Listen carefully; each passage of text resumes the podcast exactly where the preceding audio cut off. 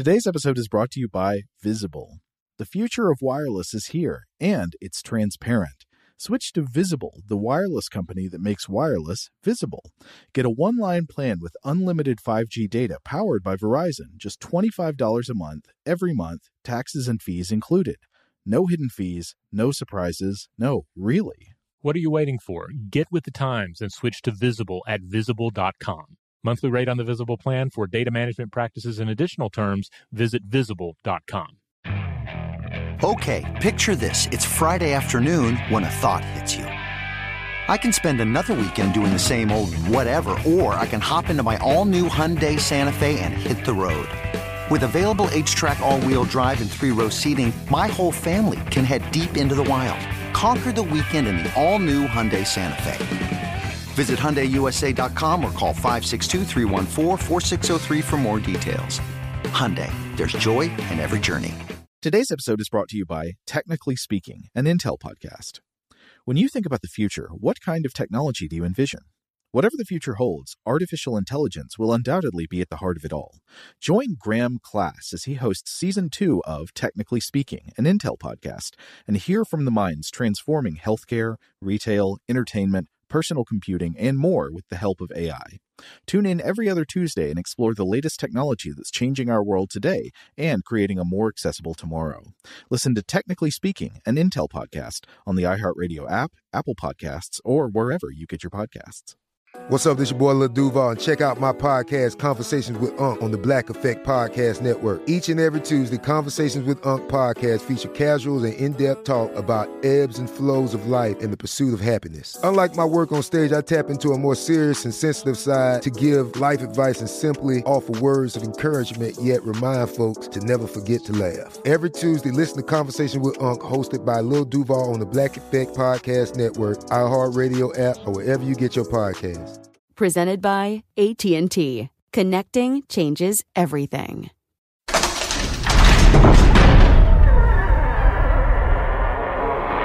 Hey, welcome to Stuff to Blow Your Mind. My name is Robert Lamb. And I'm Joe McCormick, and it's Saturday. Time to venture into the vault for a classic episode of Stuff to Blow Your Mind. This one originally aired November 13th, 2018. This was our interview with uh, the Emory professor Dietrich Stout about Stone Age technology. Yeah, this one this one was a lot of fun. We actually had him in the studio, so uh, no phone call uh, static or anything going on with this one. Uh, he was tr- tremendously interesting to chat with, and he even engaged some discussion on 2001: A Space Odyssey, which of course was the the the Vault in, uh, episode that we aired before this one. Yeah, so we hope you enjoy. Welcome to Stuff to Blow Your Mind from HowStuffWorks.com. Hey, welcome to Stuff to Blow Your Mind. My name is Robert Lamb. And I'm Joe McCormick. And today we have for you an interview episode, an episode where we sat down and talked to an expert on Paleolithic technology and I'm really excited for y'all to hear this one because uh, this conversation was a lot of fun. Stone Age technology is so much more fascinating than you would think. Yeah, because in, in looking at it, we're looking really at the, the, the roots of, of human invention and innovation. Like, where does the entire tree of human technology spring from? Yeah, and how did ancient technology shape us? So, this is going to be a conversation with Dr. Dietrich Stout. Uh, Dietrich Stout is an associate professor of anthropology at Emory University where his Paleolithic Technology Laboratory investigates the role of technology in human evolution.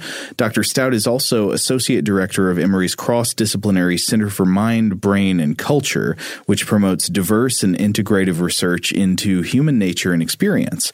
His research focus on Paleolithic stone tool making and brain evolution integrates field research at early Stone Age archaeological sites in Ethiopia with laboratory and museum research, including artifact analysis and experimental experimental replication, functional and structural neuroimaging, behavioral analysis, and psychometric testing. Now, if you want to check out those uh, centers I mentioned, the Paleolithic Technology Laboratory, you can find that at scholarblogs.emory.edu slash stoutlab.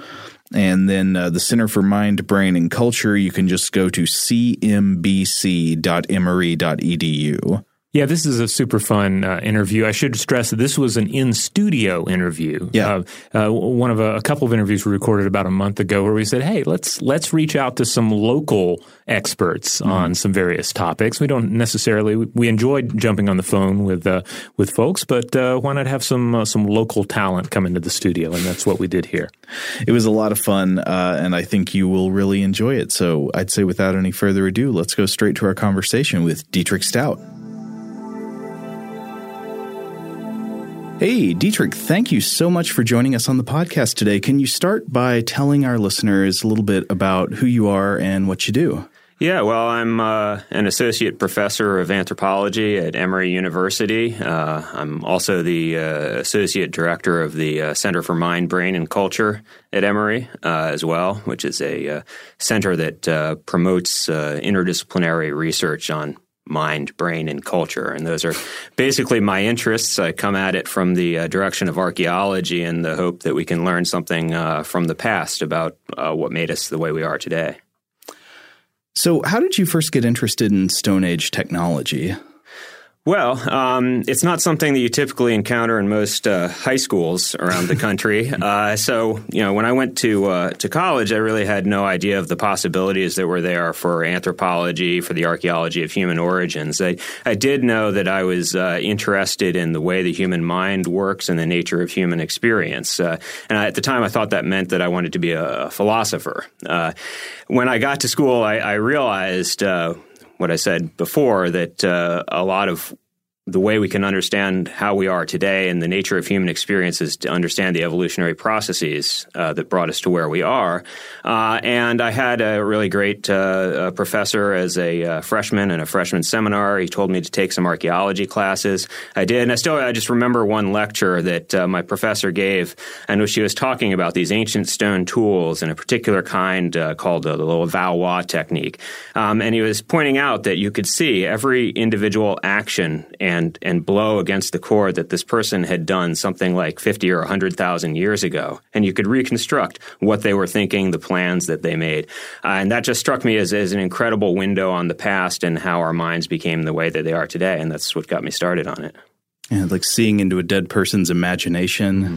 Yeah, to be able to re- capture that. I mean, and now I, have worked at sites that are half a million years old, where you can literally trace individual decision making processes. Uh, it's it's it's pretty incredible. I actually held a a core at one of these sites, I was looking at it and I was wondering why they didn't do something that that I would have done with that core, uh, that piece of rock. And I twisted it around to look at where I was thinking about, and I saw that they actually had tried what oh. I was thinking, but it didn't work. So uh, both of us made the same mistake, separated by half a million years. Oh, that's almost a little spooky.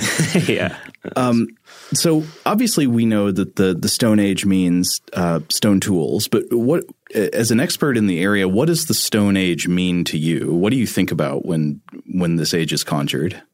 Uh, yeah, well, I think really of the uh, the time period uh, for which we have evidence of human behavior in the forms of archaeology, but extending way back into the past so that we have information, but it's also an evolutionary time depth. Uh, you know, we're talking millions of years, more than 3 million years at this point of, of time.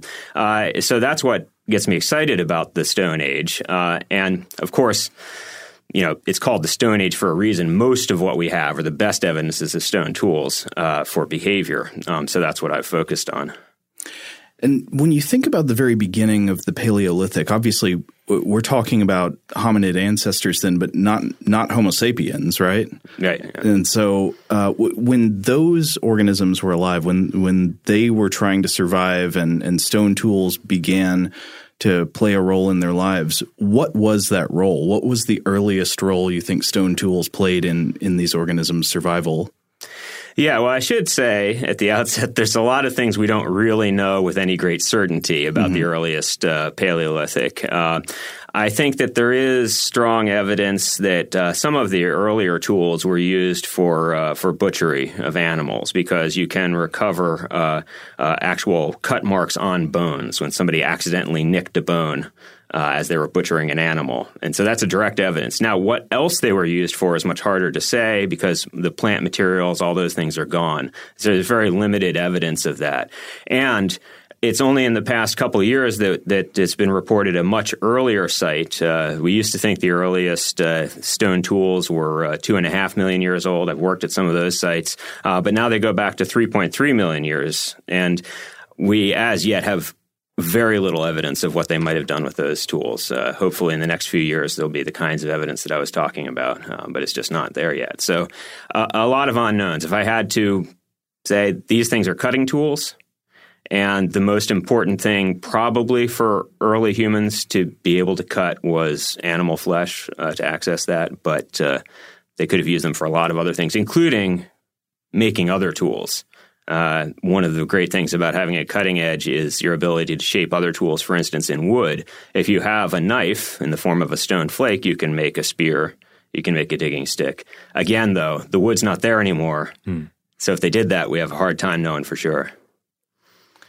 And when you mentioned those dates a minute ago, that's referring to uh, is that that modified stone tools? We're not talking about like found stone tools. No, and in fact, it would be nearly impossible to identify and differentiate a found stone tool from a rock, right? Uh, yeah, at this point, um, so that's all right. We know chimpanzees use rocks as tools, um, right? So it, it's you know likely that uh, our very early ancestors did. Um, but uh, yeah, by by 3.3, we have evidence of them actually fracturing rock on purpose in a controlled way uh, to produce cutting edges, and that's something that we can definitively separate from a natural process. So we know it it occurred at that point. Um, correct me if, I, am wrong, but are there are there broad stroke um, uh, classifications for the different uh, levels of, uh, of, tool creation? Like I want to say it's something like nature fact, artifact, etc. Uh, could you walk our listeners through that? Yeah, well, um, you know, of course, you could have uh, unmodified uh, rocks uh, used as tools. For instance, to crack open a nut, as uh, as chimpanzees and some monkeys, uh, macaque monkeys, do that as well. Um, that's a tool, you know, and it's a stone tool. Mm-hmm. Um, but uh, what we see by 3.3 million years is the actual modification of the rock on purpose in order to make a different kind of tool. Uh, and uh, that's generally a process simply of fracturing the rock to produce sharp shards or flakes of stone uh, that then become knives. Um, and so that's loosely called like mode one. Uh, the most n- well-known industry that does that is the Oldowan, named after Olduvai Gorge, where uh, Mary and Louis Leakey worked, uh, and that's a very simple form of stone tool making. Uh, it does require quite a bit of uh, coordination. It's not easy to break rocks. Um, they're hard. Mm-hmm. Uh, you have to hit them just right and uh, with a lot of force. Um, but it's pretty conceptually simple. You're not going to make flakes. Um, and then after that, you've got what variously is called like mode two or loosely called Acheulean after a site where it was first described in Europe. Uh, is, is the manufacture of these things that archaeologists call hand axes. And that's where you're not just shattering the rock into flakes, but you're actually shaping the rock to make a tool. Um, the classic tool from this sort of stage or, or time period is uh, uh, the hand axe, um, which would be a, a flat rock um, with uh, a cutting edge most of the way around the perimeter and a tip at one end. Uh, can be good, again, we think, for large animal butchery. Uh, and so that's where you've moved then to actually having the intention, having a goal in mind, and the techniques that you, the control over the stone that's required is more. Um, uh, following that, you have what we call prepared core uh, technologies, in which you shape the rock in a careful way so that you can remove one final piece that's already pre-shaped the way you want it to be. Uh, and then you can do that over and over again, so it becomes a very efficient way of making tools. And there's all sorts of variations on that. Um, and that's the point in which we think there's a big change that they start actually putting these things on sticks, for instance, on hafting, okay. right? So you have composite tools and you have all sorts of other techniques and materials that then enter the process and things become much more complex. Yeah. So you mentioned the hand axe. I'm interested to know a little bit more about that. Uh, I, may be mistaken, but there there have been identified, I think, different schools of hand axe construction. Is that right? Well, yeah. I mean, there are different ways of making something that we call a hand axe. Mm-hmm. Uh, now, we also I would be very careful about that. We should always remember that when we call something a hand axe, that's a name that we came up with to describe right. a bunch of things that we think are all similar to each other. Mm-hmm. That doesn't necessarily map onto what anybody was thinking in the past or whether they knew each other or or whatever. Um, so it's a tool, but we have to be careful about it. You put a name on something, you think you understand it. Uh, but yeah, so the, as I mentioned, the hand axe has a particular form. There's a lot of different ways you could achieve that and a lot of different starting points. For instance, uh, I might start with just a big rock and then shape that rock into a pointed, thin hand axe. Uh, yeah. Or I could start with an even larger rock and then I knock off a giant flake, you know, more than uh, more than ten centimeters long is generally the cutoff, and that's almost already what I need. You know, it's got a big uh, cutting edge all the way around the edge, and then I shape that flake just a little bit, right? And that's a very different way of making a tool that in the end probably has a similar function and looks quite similar. And then there's all sorts of different subvariants of ways of doing that. Uh, so that's what I think when you're talking about different schools is these different methods of making uh, the hand axes. Now there's a, there's a raging debate over what the variation actually means you know, the, the sort of naive assumption early on was every time you find a different way of doing something, that's a different quote culture, even mm-hmm. though we mm-hmm. don't really know what we mean by that term at that point. Uh, you know, now there's you know people saying that well these are just uh, uh, recurring rediscoveries of uh, simple solutions to the same kind of problems. They don't necessarily imply any sort of cultural continuity or contact between people. There's even been suggestions that there was some kind of large genetic component to the way that people made these these hand axes. So now it's up for debate, but the variation is what we we study to try to understand what was going on in the past. That's where we have a sort of an insight into what was what was happening. Well, I was definitely going to ask you the naive question about whether that's uh, a result of culture. But is there so uh, if we don't make that assumption that the different forms or shapes or approaches to hand axes are necessarily the result of cultural traditions or cultural contact, is there anything that you think looking at tools like this, Stone Age tools, could possibly tell us about the culture of, of the creatures that made them? Yeah, well, and so this is where we have to get into the sort of uh, stuff that you can learn through uh, experimental archaeology. Um, for instance, uh, how difficult is it to uh, discover and use particular techniques? Uh, you know, so you know, if there if there's two people that do something the same way, if it's an obvious answer, then there's no reason to think they learned it from each other. But if it's this really sort of obscure and, and, and hard to learn technique that they share, then it's much more likely that they learned it from each other.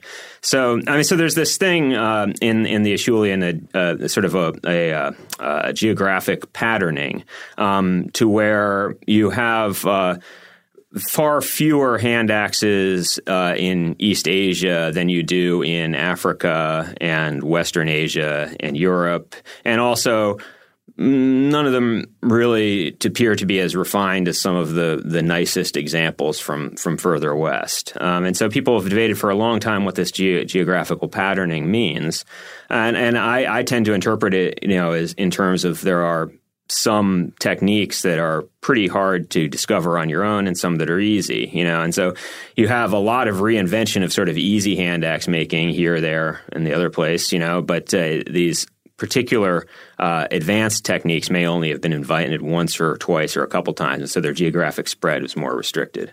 So that's sort of the way that you make a relationship between understanding the way that you actually make the tools and then how they might spread through ancient populations.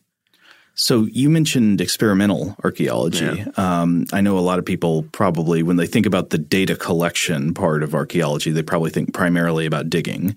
Um, but but tell us a little bit about what experimental archaeology means and what what what kind of things it has helped us understand that we couldn't understand just from looking at actual artifacts.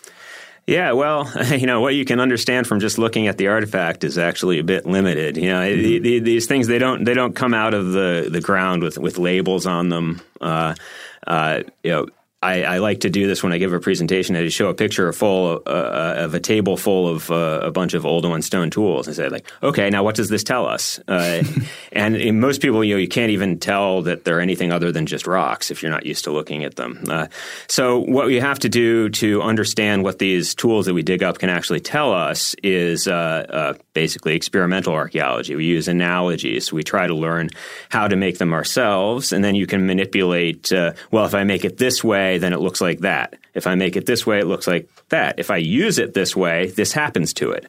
Um, so then we, we make these analogies, these sort of inferential arguments that processes that we can observe and manipulate experimentally now are the same ones that produce the same effects in the past.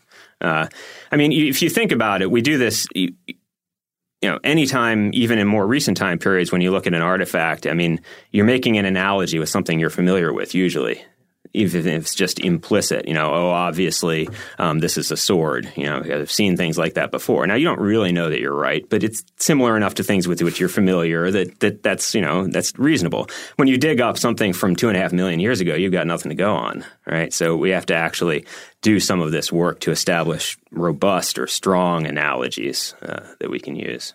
Now, you've mentioned your own um, uh, experiences uh, creating stone tools how long does it take you to create a, a, a hand axe? Oh, yeah. I mean, it takes me maybe half an hour. I'm a little bit slow with that. Uh, and, uh, you know, it, depending on how ni- nice you want to make it. And that's already assuming that I'm I'm sitting in my outdoor lab with a pile of rocks right next to me, and I mm-hmm. just start making the thing. You know, if, of course. In uh, prehistory, you would have had to go get the rocks, and all these other things take a lot more time. But yeah, uh, somebody that's that's quite good at it uh, in 12 to 15 minutes. You oh, can do it. Okay. Yeah. So, yeah. So you mentioned that uh, we think a lot of these early stone tools were used in butchering meat. Have you ever had food prepared with stone tools you've made?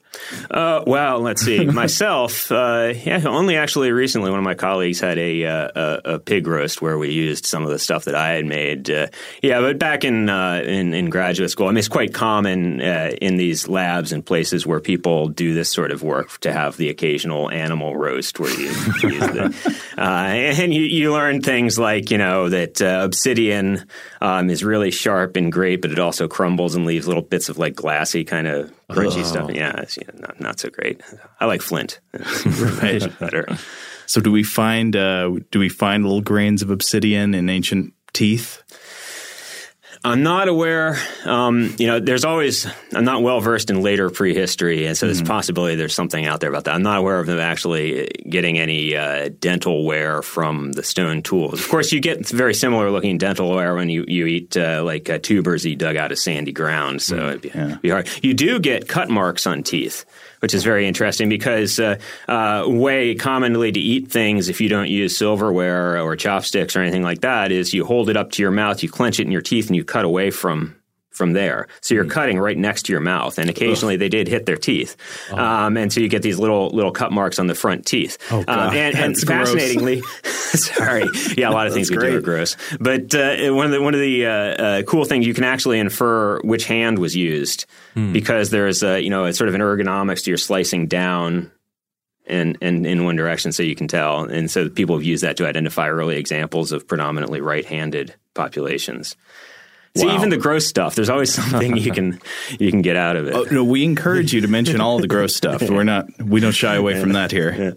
So, how is the study of modern uh, stone tool users, uh, such a such as uh, stone tool users in uh, New Guinea, uh, how, how has this informed our understanding of ancient stone tool use?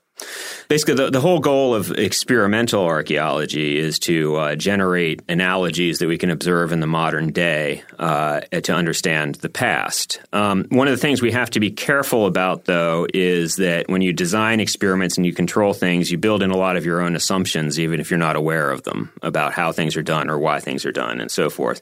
You're also dealing with a very artificial uh, environment in the lab without any social context or anything like that. Um, so, another source of analogy um, that you can use uh, to understand the past is uh, ethnographic observation. Um, and by that, I would stress it. You, you can include also people, for instance, in the United States that do this as a hobby. There's a community there's things we can learn from them. I was lucky enough to uh, to visit some uh, modern tool makers in New Guinea that are part of a different uh, tradition. Uh, uh, back in 1999, I was there, um, and one of the things that, that that just broadens the number of different examples of ways to do things um, that we can use to understand the past. Um, and one of the one of the really cool things about it was I was expecting this to be a very uh, you know very foreign experience experience to be in the highlands of New Guinea, and but once we got to the stone tools, they talked about a lot of the same things that I, as an archaeologist, was already used for. They had names for the for the same kinds of features of the stone tools, mm-hmm. and they uh, so there was a real common ground there because we were all based on things that happen when you try to break stone in a controlled way. And that's very validating for an archaeologist because it means we can expect that even moving then to the total unknown of the past, there's going to be these constants that shaped human behavior. And if we can understand them today, it looks like they affect different people from very different cultural backgrounds in similar ways. And so, so that's very validating. Um, the other thing that was really uh, exciting there is, is just how they incorporated uh, stone tool making into their own particular cultural and social context, uh,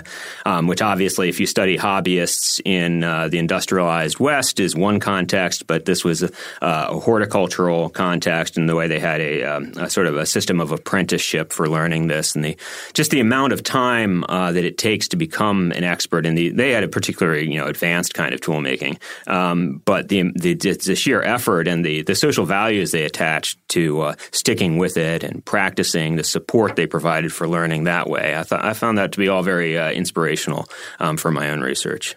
So in, in, in dealing with the the stone tool makers in New Guinea, um, I'm assuming there was a there was a language barrier there. Yes, a um, translator. Um, yeah. What was how did did that reveal anything or back up anything that you uh, any pre existing thoughts about the effects of tool use and tool making on language and uh, and, and the origins of language?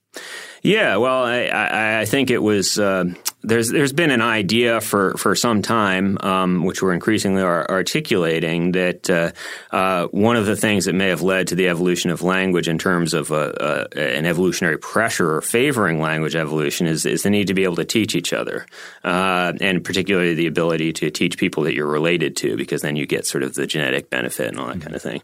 Uh, and in, in New Guinea, it was really striking the amount of social support um, in various various ways uh, that was provided for people learning. Um, uh, I found that very informative. So, of course, language, you know, talking actually, do this, don't do that, or we call this this, you know, and, and um, also your use of language to tell stories, um, which establishes you know sort of these cultural norms. They tell a story about someone who is a great tool maker because he spent all of his time practicing and he neglected his fields and didn't talk to his wife, you know, and all this sort of stuff. Um, and that the socializing that they do, they sit together and it, it makes it fun. Um, all of these things are really important to learning something that's very frustrating and difficult. You know, maybe you can think of analogies in your own experience.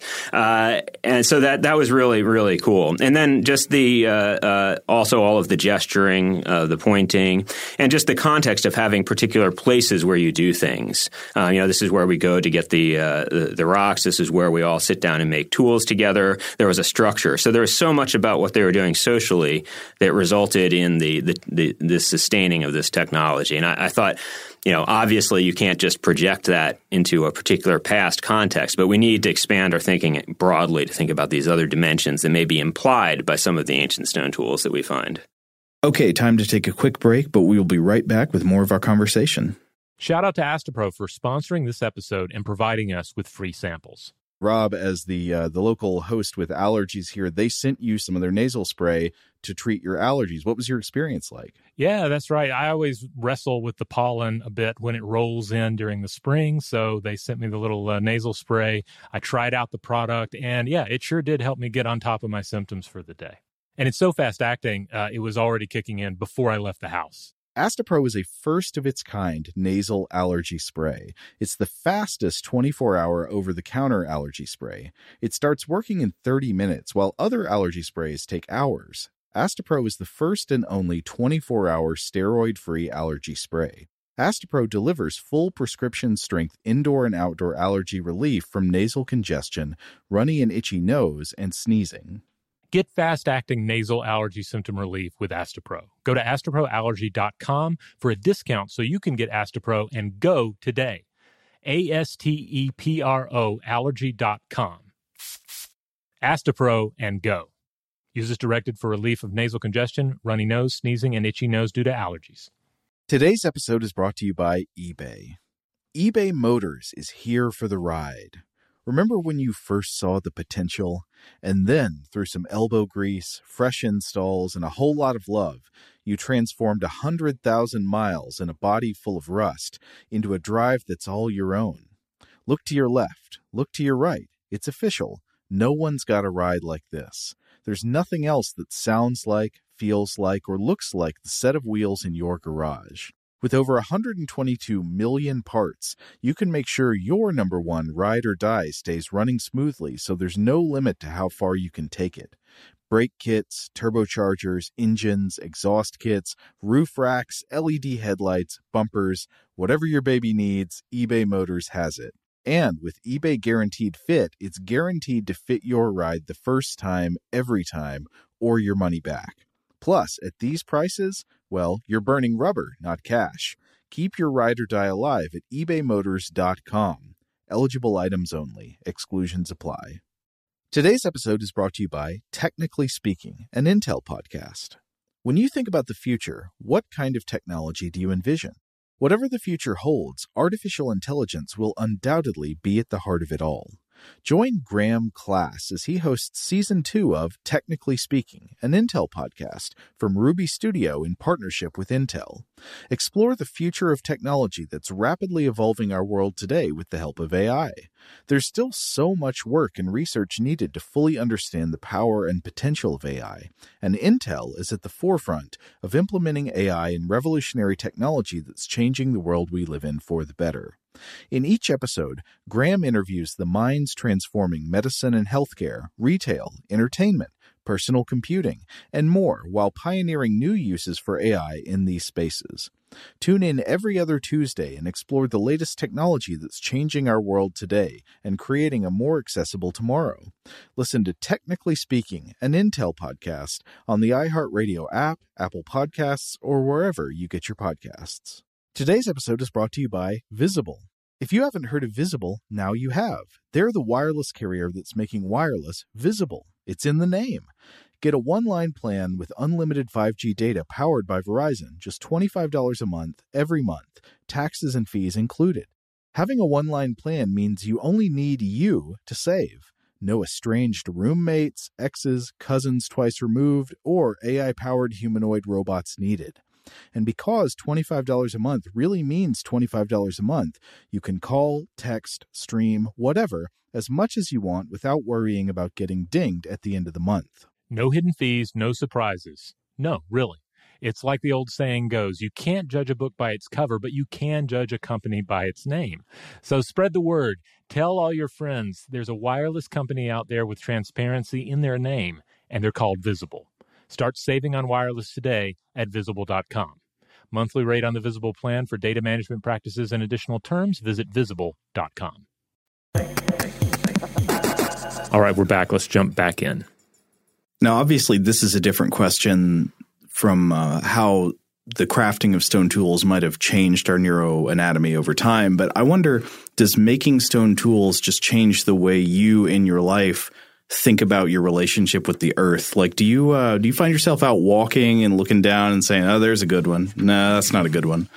Yeah, yeah. I mean, I mean, you, now, I mean, particularly if you've been doing a lot recently, you can't see a rock without picturing it breaking. You know, it's uh, uh, and and of course, just doing being an archaeologist does that uh, too. Um, you know, I'm always looking at little pebbles and uh, my wife will catch me looking at the landscaping you know and like oh that would be a good hammerstone or something like that you know? Uh, so so yeah it does influence uh, uh, some of the resources that you're aware of that are really not particularly relevant for most people uh, in their daily lives but were once uh, incredibly central. Well i think about ways that that, that type of thinking um, can take on more complex kind of mental dimensions. Like I think about the way when I go shopping, uh, if I'm like picking out produce to cook with, I can see like a good fresh piece of produce and I attribute moral goodness to that. And I see like a bad, rotten piece of produce, and I attribute moral badness to it. Do, do you do you ever feel inklings of that kind of thing with rocks?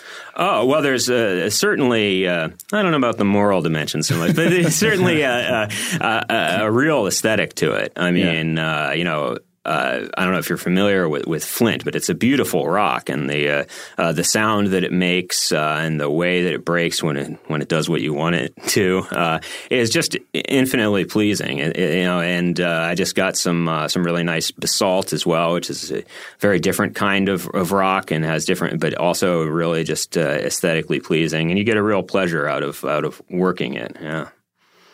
So you said you you can hear the difference between a good break and a bad break. Yeah, yeah. I, this is a question. I mean, I, I think it's important, uh, and I've talked to people who are much more experienced uh, stone tool makers than I am that that really emphasize that you know the sound is important. Uh, and in fact, we're just in the process of developing a, an online test that people can take where we play the sounds of a, a, stone flake coming off, and you use a little slider to say how big you think it was. Mm-hmm. So uh, we're trying to see how much information is actually present in those sounds. Uh, I, I, know that when we're sitting around knapping, everybody's looking, knapping being a term we used to talk about stone tool making, uh, not to be confused with falling asleep, but uh, it's knocking the flakes off. Yeah, uh, knapping. I don't know if it's German or something. We don't even know where it comes from, but yeah, knocking the flakes off. Uh, anyway, we're sitting around uh, knocking the flakes off, and uh, you know, all staring down at what we're doing, and then somebody will strike off a really nice large flake and it makes this flat popping sound and everybody just looks up over at them and says, wow, all right, you know.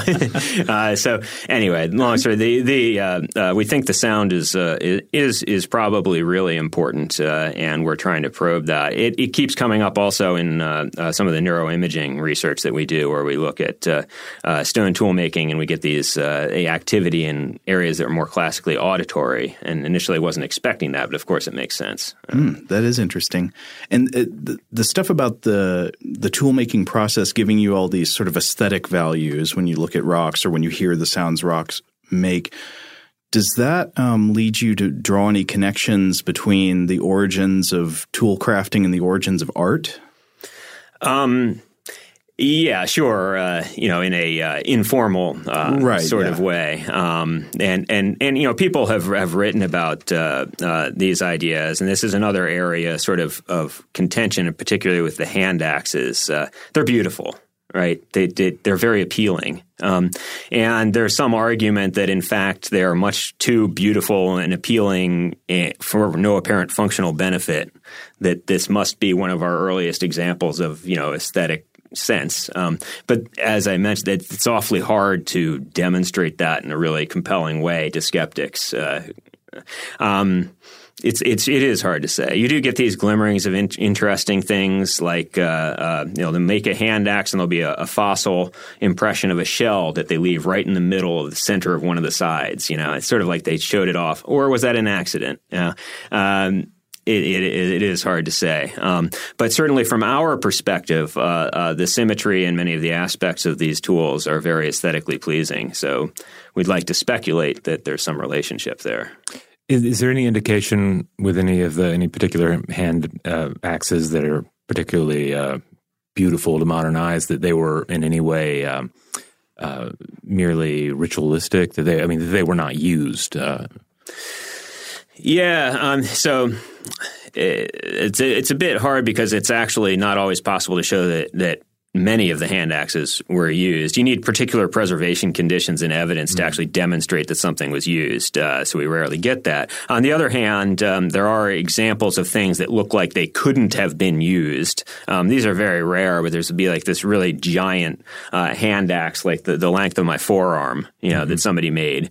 And in our imagination, it's pretty hard to come up with a functional reason to do that. Um, so it seems to have been somebody showing off or just trying to produce a piece that is somehow appealing to them or something like that. Um, yeah, it's it's it's elusive. Um, there are these these glimmerings of it. So we've already mentioned a little bit the uh, possible relationships between tool use and um, and the development of human neuroanatomy. Uh, could you talk a little bit more about that? Like what some of the leads are and what is the evidence f- directly for those connections? I know some of it has to do with just like correlation of timelines, right?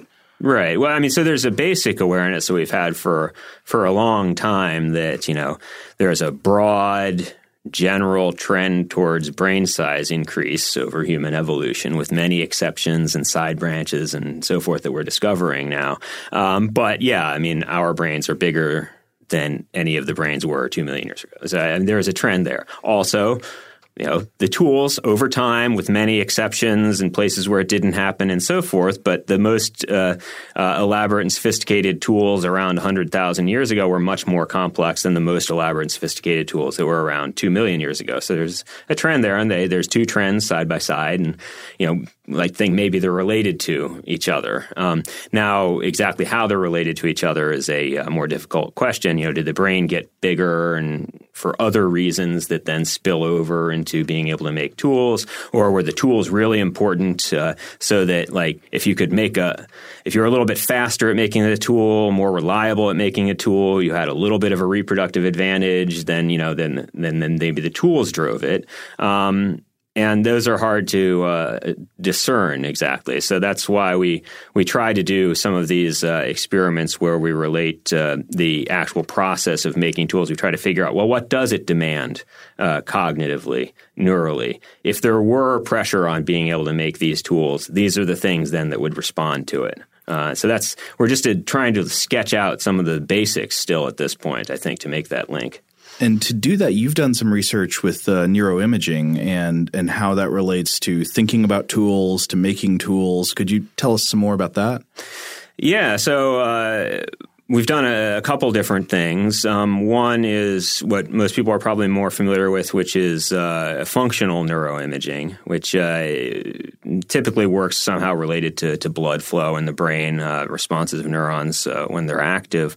Um, and so we can isolate those areas of the brain um, that are more active when you make a particular kind of tool. You know, for instance, the hand axes that I was talking about versus the earlier, simpler, Oldowan style tools. And we can say, oh, well, this is the neural system related to these forms of cognition um, that is required to do that. So if there was something that changed in the past associated with this technology, it's most likely to be those systems. Uh, uh, then the other thing that we do is actually uh, structural stuff, um, and that comes in two flavors. Also, you can uh, uh, you can look at plastic changes in the brain that are caused by a behavior, and this is something that in the past I guess about 20 years or so, people really become aware that even over short periods, doing things like learning to juggle actually changes the physical structure of your brain, uh, especially things like white matter, uh, the sort of the cables that connect things in your brain. Um, and so we've applied that also to stone tool making uh, and seen that training to make hand axes, for instance, will increase certain white matter pathways in the brain. Uh, Interestingly enough, these are also white matter pathways that are larger in modern humans versus chimpanzees. So we know that it's something that has evolved in our history, and we can relate it to a behavior that also is observable to have come along at a certain time in our history. So we started to strengthen those sorts of inferential. Well, maybe these things are related to the evolution of that pathway. Uh, mm-hmm. um, the other thing that we can do uh, that we're really just starting to look at is uh, individual differences uh, in structure and function uh, of people. So if you get a large enough sample, there are small differences, for instance, in the, the rapidity with which people learn uh, different kinds of stone tool making, you know, and, and, you can then correlate with starting differences in their brain structure or the way that their brain changes over time. And I think that's really exciting because we can then also relate that to uh, cognitive tests. So, you know, some of the uh, initial uh, stuff that we're getting is, you know, so if you're particularly good at uh, uh, uh, planning, for instance, there's a, a, task called the Tower of London, which you move sort of rings around on three pegs, and you have to do it in a particular order. if you're good at that, you learn stone tool making faster. Hmm. Slightly, yeah, yeah, I think that's really, really fast because we're actually making these links between particular cognitive operations and kind, types of stone tool making that we can see in the archaeological record. Now, now the, the test subjects uh, who learned how to make stone tools, and then you saw the the, the changes in the brain. Um, were were any of them engaged in any activity that was comparable to stone tool use or construction, like carpentry or anything prior?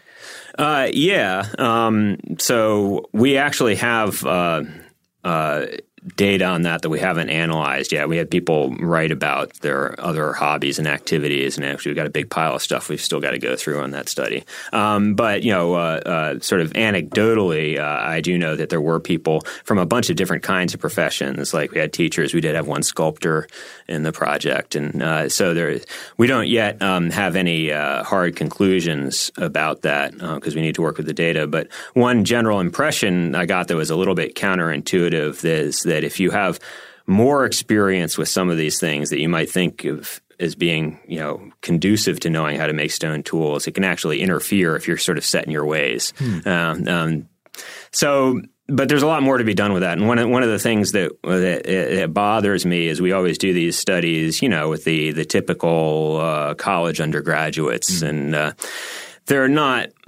generally known for being particularly good with their hands. Um, so uh, um, I, I, would really like to expand into uh, different populations and different ages, and uh, but you know we're, we're just getting started. Okay, yeah, because that's yeah. where you would find individuals who were, say, skilled craftsmen, uh, uh, craftspeople in other in other areas, right?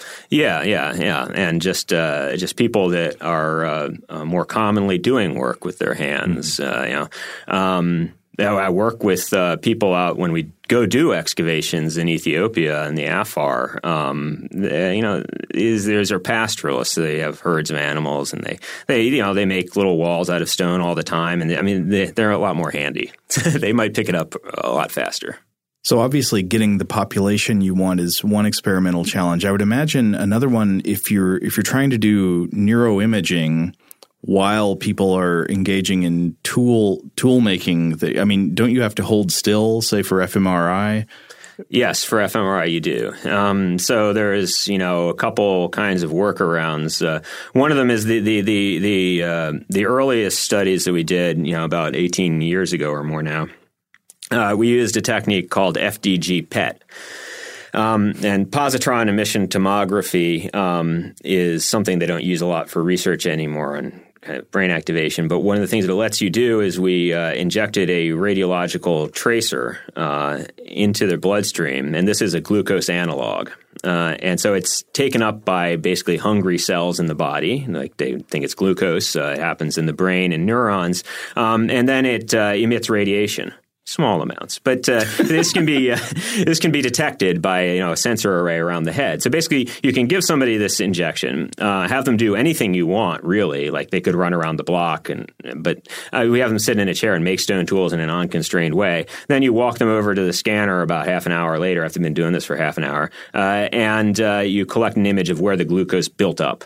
Hmm. Right. Hmm. Um, so this is great because you can do it um, and have them do real tasks outside the scanner, um, but it's limited because uh, you know you've got time averaged over half an hour, and you can only do a couple of different conditions because it does involve radiation exposure, and you don't want to give anybody too much. And uh, so you know.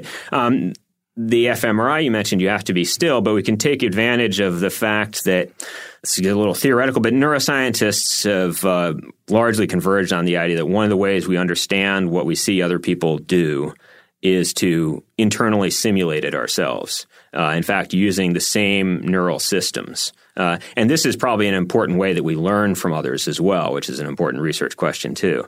But we can take advantage of that and we show people films of tool making in the scanner. And so this is most directly relevant to observational understanding and learning from other individuals. Um, but it does pretty much use overlapping systems with execution, and we've shown that. Uh, so that's another sort of workaround. Uh, and a, colleague of mine, uh, Shelby Putt, is using something called uh, functional near infrared spectrography. uh, FNIRS, anyway, is what I uh, what I remember. Um, and that actually uses uh, near infrared visible light that can penetrate the cranium and get some information on blood flow from superficial areas of the brain. And that you can wear while you're doing something as well. Uh, so there's some, a few workarounds that you can do uh, to actually use neuroimaging techniques. Now I wonder, um, are there? I, I, don't know if anybody's looked at this, but would there be differences in the brain between um, doing doing a task and stone tool creation and simply imagining the task because of all you know we've looked at on the show a bunch of times about simply imagining doing something is very similar in the brain to actually doing it Yeah. Um, so it's uh, similar in very interesting and important ways, but also different uh, in important ways, and particularly in the context of stone tool making where some of the things that we're interested in are the actual skill to really deliver the right amount of force to the right place. Uh, um, we want to actually tap into that somehow. Um, uh, we did do an experiment, though, um, in which we were more interested in the uh, uh, the kind of planning aspects and the evaluation aspects. And we had just people looking at stone tools and answering questions about what would be the good thing to do next, which is basically asking them to mentally imagine and simulate the actions. And you tap into different aspects of the task demands there. So we can use both, but but there are aspects of stone tool making that are very reliant, I think, on actually doing it. All right, we're going to take a quick break, but we're going to jump right back in with our interview. Today's episode is brought to you by eBay. eBay Motors is here for the ride. Remember when you first saw the potential?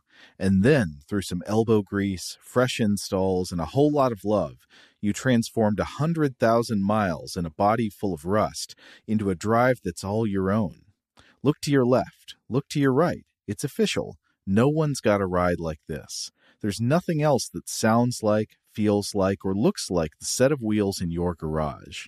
With over 122 million parts, you can make sure your number one ride or die stays running smoothly so there's no limit to how far you can take it. Brake kits, turbochargers, engines, exhaust kits, roof racks, LED headlights, bumpers, whatever your baby needs, eBay Motors has it. And with eBay Guaranteed Fit, it's guaranteed to fit your ride the first time, every time, or your money back. Plus, at these prices, well, you're burning rubber, not cash. Keep your ride or die alive at ebaymotors.com. Eligible items only, exclusions apply. Today's episode is brought to you by Technically Speaking, an Intel podcast. When you think about the future, what kind of technology do you envision? Whatever the future holds, artificial intelligence will undoubtedly be at the heart of it all. Join Graham Class as he hosts season two of Technically Speaking, an Intel podcast from Ruby Studio in partnership with Intel. Explore the future of technology that's rapidly evolving our world today with the help of AI. There's still so much work and research needed to fully understand the power and potential of AI, and Intel is at the forefront of implementing AI in revolutionary technology that's changing the world we live in for the better. In each episode, Graham interviews the minds transforming medicine and healthcare, retail, entertainment, personal computing, and more while pioneering new uses for AI in these spaces. Tune in every other Tuesday and explore the latest technology that's changing our world today and creating a more accessible tomorrow. Listen to Technically Speaking, an Intel podcast on the iHeartRadio app, Apple Podcasts, or wherever you get your podcasts. Today's episode is brought to you by Visible. If you haven't heard of Visible, now you have. They're the wireless carrier that's making wireless visible. It's in the name. Get a one line plan with unlimited 5G data powered by Verizon, just $25 a month, every month, taxes and fees included. Having a one line plan means you only need you to save. No estranged roommates, exes, cousins twice removed, or AI powered humanoid robots needed. And because $25 a month really means $25 a month, you can call, text, stream, whatever, as much as you want without worrying about getting dinged at the end of the month. No hidden fees, no surprises. No, really.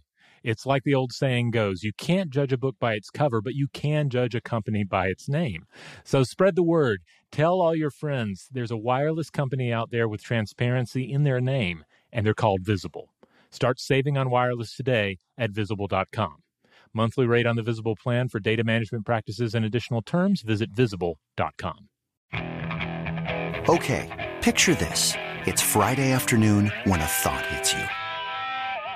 I can waste another weekend doing the same old whatever, or I can conquer it. I can hop into my all new Hyundai Santa Fe and hit the road.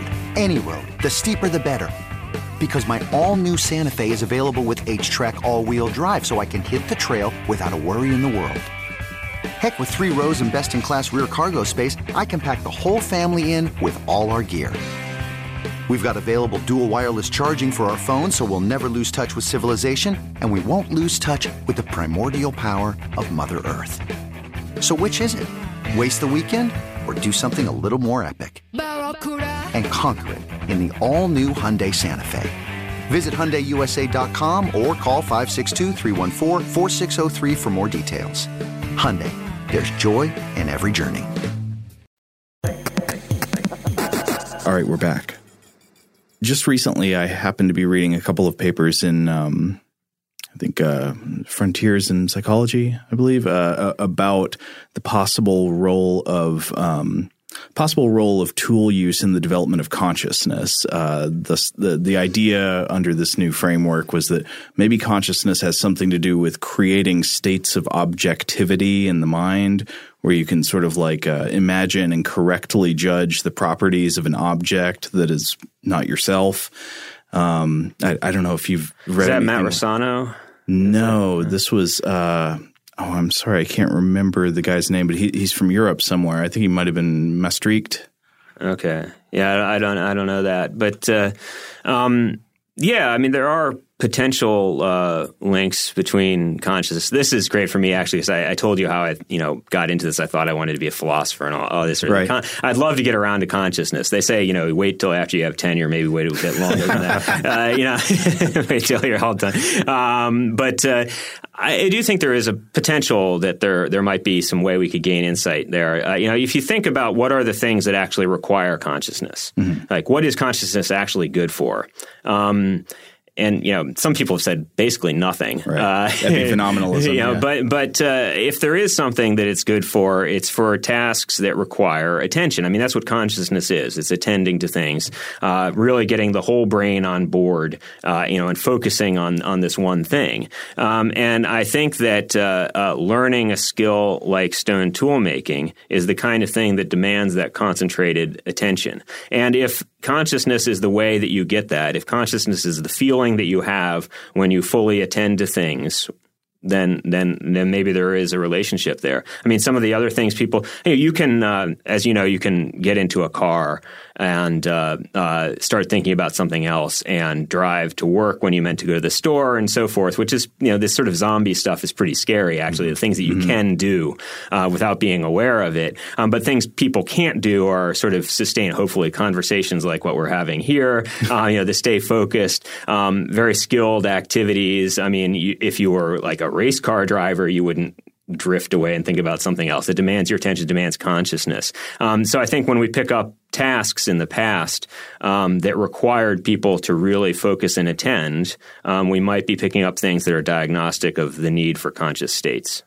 Of course, one of the interesting things about tasks like that, like work with your hands, is that it requires a lot of consciousness when it's new to you and yeah. over time requires less and less. Exactly. And that's why, you know, unfortunately, we, we really have to focus on studying uh, uh, people who are learning um, rather than you know expert performance is, still interesting in many ways. Um, but if you want to get at the real demands for something like conscious attention, that's going to happen when you're figuring it out later on. And I, I mentioned this, so some of these people they can make a hand axe really well in like you know 12 minutes.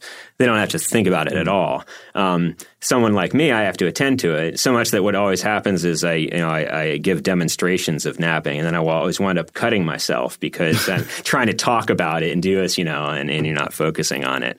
Um, so yeah, is the more skilled you get, the more you can ignore the low level stuff and think about something else, you know, like making it a really appealing hand axe versus just trying to get something that you hmm. can use.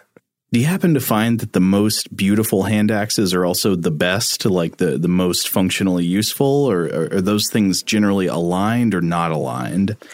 You'd be surprised the things that we don't know about stone tools uh, because of the amount of time that it takes to do proper experimentation and actually test these sorts of things. So that's something that people are interested in, but there's only been a handful of experiments um, that actually looked at, you know, is the symmetry of the hand axe make it a more or less effective butchery tool? Um, does the straightness of the edge matter? Um, do any of the things, do the thinness of it matter? Uh, and to the extent that it's been shown, like the things like symmetry don't seem to really matter very much for the function. Uh, the uh, uh, the evenness of the edge does seem to be important, and that might be aesthetic uh, for some people. Um, the uh, sort of extreme thinning of the hand axes that we find very appealing, uh, I think because it's hard to do, uh, is something that you know, maybe somewhat beneficial because you the tool you're carrying around is lighter. Um, but thus far, there's not a lot of uh, evidence that things we think of as really aesthetically important about hand axes are particularly functionally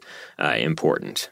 So this is another question we may not know the answer to, but do you think in general is is it more widely assumed that people in the uh, uh, prehistoric times would make a hand axe and, and that would be their hand axe and they carry it around with them? Or is it something that would be made on site when it was needed?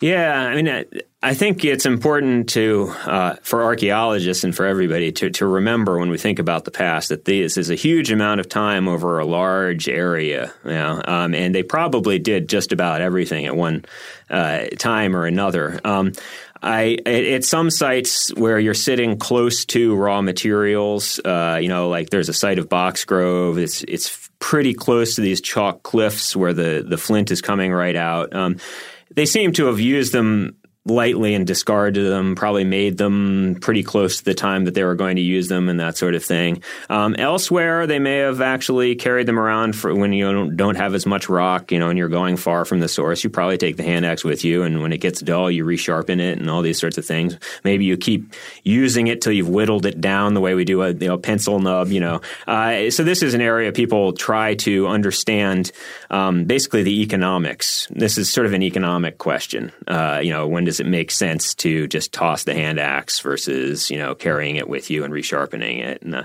it seems to be driven by the things you would expect it to be driven by, like distances from raw materials and the kind of activities that you're doing.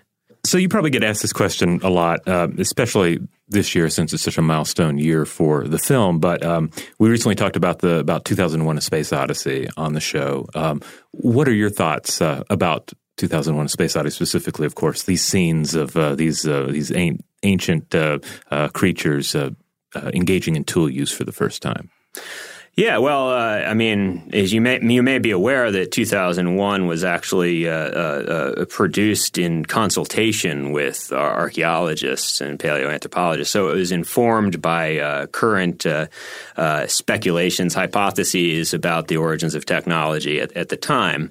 Um, I think that we have a, a, a, different view now. Um, I think if you would ask most most archaeologists about the origins of tool use and technology, they get very excited about things like uh, cooperation and collaboration uh, as as being a real turning point for for humans. And we are a very cooperative species, uh, and this makes a lot of things possible. Whereas that vision um, was much more about the importance of uh, killing each other uh, and the sort of you know the the, the killer ape, uh, mm-hmm. basically.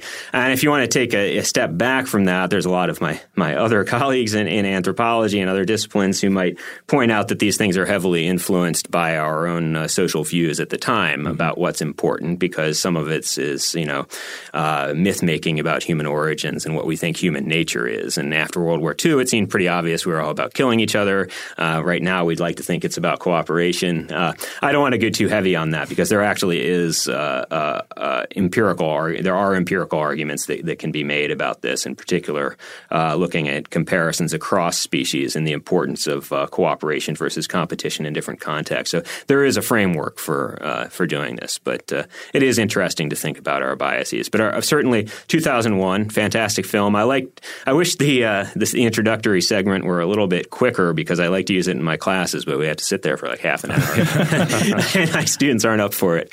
Um, yeah, I th- so I think it's a, they did their best to work with the current understanding at the time. It's a great movie.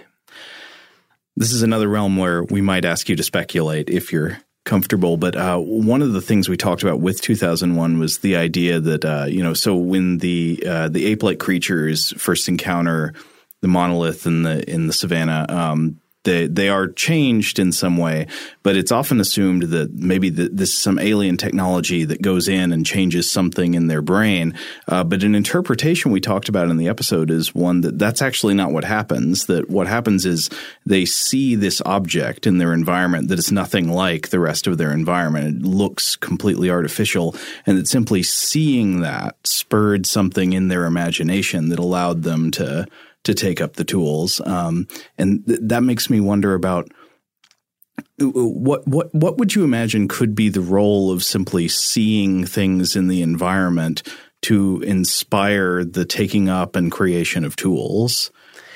Yeah, I mean that's probably uh, uh, probably very important. Uh, I, I, think this is the kind of thing that uh, that archaeologists are uh, loath to actually talk about because you're right. talking about like uh, you know individual acts of invention um, that happened in the past, whereas the sort of the record that we have is this really really high level averaged sort of sort of thing. Um, so it's hard for us. I mean, but clearly you know, we shouldn't forget that these things are inventions. They're not like mutations or just inevitable things that happen. Like somebody at some point had a new idea and did it. And then whether they were inspired by particular things in their environment, uh, we like to think about well, what kind, what were the kinds of things that they commonly encountered, and we could have some leverage to talk about that. You know, if they moved into a bit of a of a foraging niche, then they may be around these am- animal bones. You know, if there are stones available, uh, if they cracked nuts um, occasionally, as chimpanzees do, you're going to accidentally fracture the rock, and and you know you could imagine imagine an aha moment there. Um, but those are the things that are very difficult to actually get to. Um, what I what I will say about the uh, the vision in uh, in 2001 is that it is uh, an idea of a transformative moment. Um, and this is something that was also very current and, and, maybe is to a certain extent the idea that the invention of the earliest stone tools should be some kind of transformative great leap forward that you know that changed everything. And that doesn't seem to be the case actually. I mean, we now have one site at 3.3 million where they made stone tools. The next one is at 2.6 million with hmm. nothing in between. Oh. Now we're going to find eventually something, but it's not a lot. It didn't like take off and go crazy. And and even at the 2.6, there's just a few, and it's not around two two million years ago that they start doing this regularly in a lot of places. So there's this huge long period of time where they're like, yeah, stone tools, maybe you could do it sometimes. when it's worth it, I don't know. And, and uh, so it wasn't like this sort of you know gun that went off and everything changed, which is a different perspective than what we used to have. Well, it thinks it makes me think about even even today in in modern society, you know, you have a new business that has a new type of product, and it's always losing money at first, right? Mm-hmm. Yeah. Uh, it, it, makes me wonder if, yeah, were, were these things um, more trouble than they were worth to begin with, and how, if that's the case, how would you get through that? You know, how would you trust it to keep making them? Yeah, I mean, it, it's hard to say. I, I, think you know my my favorite sort of pet hypothesis right now is that yeah, it was just too too hard. In particular, uh, the investment in learning how to do this. Uh, you know, they did. They, those were smaller brained individuals. They didn't have the same learning capacities that we have. And for whatever at the time, I think there was too steep a cost. I mean, occasionally it seemed worth it, um, but only a few individuals would learn, and and then they had to spend so much time figuring it out that you know it wasn't didn't really give them that much of an advantage, and then it was just lost in a small population, and nobody did it for however long, you know. Um, but uh, you go on long enough, and there may have been some selection either on the uh, the tool making or on other things that they were doing that eventually lowered the costs for them a little bit. It wasn't quite such a stretch to be able to do this. And that's where you have the chance of it actually paying for itself and then it would take off. Um, so that's currently because when it does take off around 2 million years ago, it's very close in time to the appearance of Homo erectus, which has a larger brain and body. So, eh, you know, coincidence. Uh, but they messed around for a long time until something changed about the cost benefit equation, I think. Yeah. So many tantalizing mysteries. I yeah. I, am just imagining these sort of mini dark ages. Uh, yeah, in, in, their learning, huh? Yeah, I mean, if you think of these small groups, very isolated, you know, I mean, somebody could have a great idea and then you know they have a bad year and everybody dies and nobody thinks of it again for five hundred thousand years. so I'm sorry, we keep asking you to speculate about stuff. yeah, it's fun. Yeah. Uh, th- these are the kind of questions we love to ask. But yeah, I mean, obviously, people should understand that there there are tons of limitations on what we can know empirically about things this far in the past. So besides what we've talked about so far, what else do you find most fascinating about studying Stone Age technology? Like what what really gets your gears going about it? I mean, I, I guess uh, one thing maybe it's a bit uh, a bit technical. We, we we started to talk about the uh, the relationship between uh, stone toolmaking and language, and mm-hmm. one of the ideas that we discussed is that uh, it created selective pressures a benefit for being able to communicate better, which eventually led to language. But there's another idea that that there's a more direct connection between toolmaking and language because they might depend upon some of the same cognitive and neural systems, right? Uh, so this is an old idea, you know, relating to the idea that there's kind of a syntax of action, that the way we structure uh, sequential actions is similar to the way we structure words in a sentence. In fact, words in a sentence are sequential actions. Uh, so there's clearly some really important differences, um, but there's also the possibility that some of the systems that we use just to put together complex sequences of actions and tool making are also important to language evolution. So that if you had selection acting on tool making, it would provide a foundation from which then you could get language evolution. And you know, uh, some of the work that we've done generally uh, uh supports that idea that there is overlap, particularly in what people call uh, Broca's area of uh, the inferior frontal gyrus, uh, which is related to language processing, but also uh, uh to putting together complex actions of other kinds. Uh, and so currently, what we're working on is actually putting people in the scanner, showing them videos of tool making, have them listen to language. we use computational methods to to parse the structure of the language and the structure of the tool making, and we see if the kind of the syntactic structure that we see in the tool making and in the language produces the same responses in the brain. And uh, that's not done yet, but so far we have some encouraging results along those lines. So this this idea that uh, uh, basic action sequencing and statistical learning that you would have for putting together complex actions provided the foundation for language evolution is something that I'd like to continue pursuing. That's fascinating. I mean, if you even if you just think about your experience in there there are ways that putting together a sentence can sometimes feel somewhat analogous to step by step activities with the hands, like the way that uh, you know, if you're used to speaking or if you're used to doing an activity, it can happen like we were talking about mostly unconsciously. But then there are those moments where you feel you're maybe ready to break the sentence or something and you slow down and it becomes more conscious.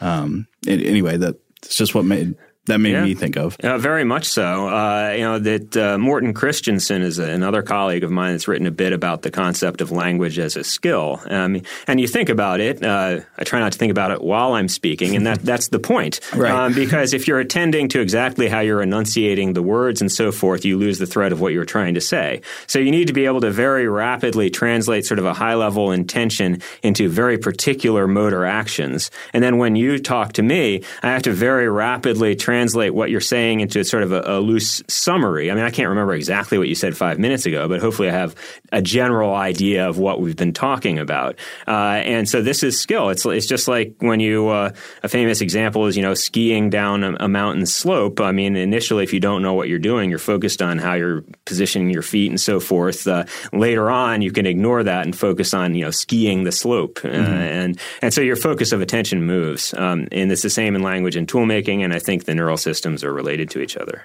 Yeah, it's kind of like how if you, uh, I think there are actually even studies of this that if you focus too consciously on, say, like shooting a basketball, you get worse at it. Mm. Yeah, yeah, exactly. You experience the flow. You know, yeah. you have to, uh, you have to, you have to automate a lot of it. Yeah. Well, Dietrich, this has been so great. Thank you so much for joining us today. Thank you. Thank you. I really enjoyed it. All right, so we hope you enjoyed our conversation with Dietrich Stout. I know Robert and I did. Um, so if you want to follow up and check out any of the uh, the centers we mentioned, like the Center for Mind, Brain, and Culture, that's cmbc.emory.edu. But you can also uh, we'll put a link to that on the landing page for this podcast. You can also check out the Paleolithic Technology Laboratory site at scholarblogs.emory.edu/slash Stout Lab. And then there was one more thing that uh, Dietrich emailed me about. Uh, so he talked in the interview about the role of sound in tool making. And uh, so he sent me actually a link to a study where you can be a participant in trying to. It's a study where they ask you about your experience with certain types of, you know, like playing a musical instrument or something like that. And then uh, you get to listen to different stone knapping sounds and estimate the size of the chip that was produced by the sound you're listening to. Oh, nice. Or I guess not produced by the sound, but that the sound was correlated with. Uh, we'll make sure the link uh, for that is on the landing page as well. Uh, and the landing page for this episode, you will find it at stufftoblowyourmind.com. That's our mothership. That's where we have all the episodes. That's where we have uh, links out to our various social media accounts. That's where we have our tab for our store where you can uh, purchase some merchandise with our logo or something related to a particular episode. It's a great way to support our show. Uh, but if you want to support our show in a way that doesn't cost you a single dime, just rate and review us wherever you have the power to do so. We're talking Apple Podcasts or even uh, our Facebook page. You can rate us there. People have been giving us uh, some nice ratings there, and and uh, you know all of it helps the uh, the all powerful algorithm that rules our lives. Big thanks, as always, to our wonderful audio producers, Alex Williams and Tari Harrison.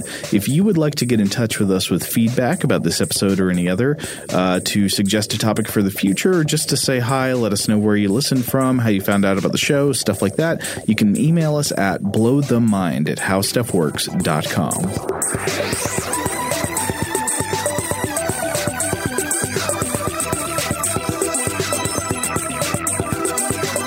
more on this and thousands of other topics, visit howstuffworks.com.